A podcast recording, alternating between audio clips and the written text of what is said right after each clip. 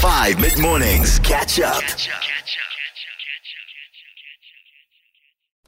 This is Unpopular Opinions. So today on Unpopular Opinion, it's all about AI, artificial intelligence. Today, Anonymous says artificial intelligence, AI, and automation is going to lead to significant changes in the job market and society should start preparing for this shift now. They went on to explain that certain jobs that we kind of take for granted that humans do eventually are going to be done by automation and artificial intelligence. And instead of fighting back, instead of uh, trying to delay the inevitable, we should just start shifting our idea of what is a job for a human and what is a job for a machine now already. Do you agree or disagree with today's unpopular opinion?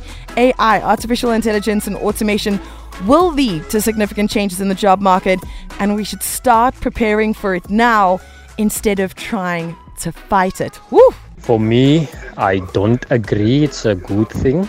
If you watch the movie Megan, Ooh. and I leave it there.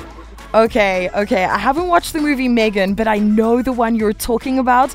I've seen a whole lot of clips of it on TikTok, and it looks so incredibly creepy. If you're concerned about artificial intelligence, I, don't know. I don't know whether I should say that you shouldn't watch Megan or you should watch Megan because it is going to make sure that you never sleep at night again. I don't see why this is going to be an unpopular opinion because uh, we, we, we're seeing this almost everywhere. Like, We are, uh, yeah. At the banks, you know, people were replaced by ATMs. Yep. Uh, the call centers, there's some automated Yep. thing that is going to be answering your calls. Like Yeah. it's almost everywhere. You try to order food, there's there's this thing that you have to order food through. So Mm. Yes. it's just everywhere.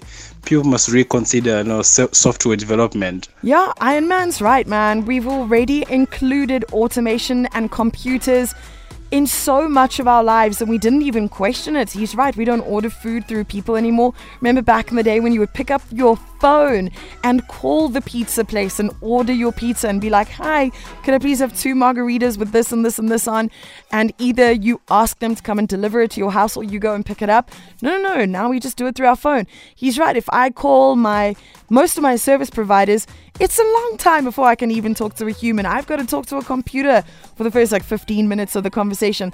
I even reached out to a company on social media this past week where uh, it's a package delivery service here in South Africa.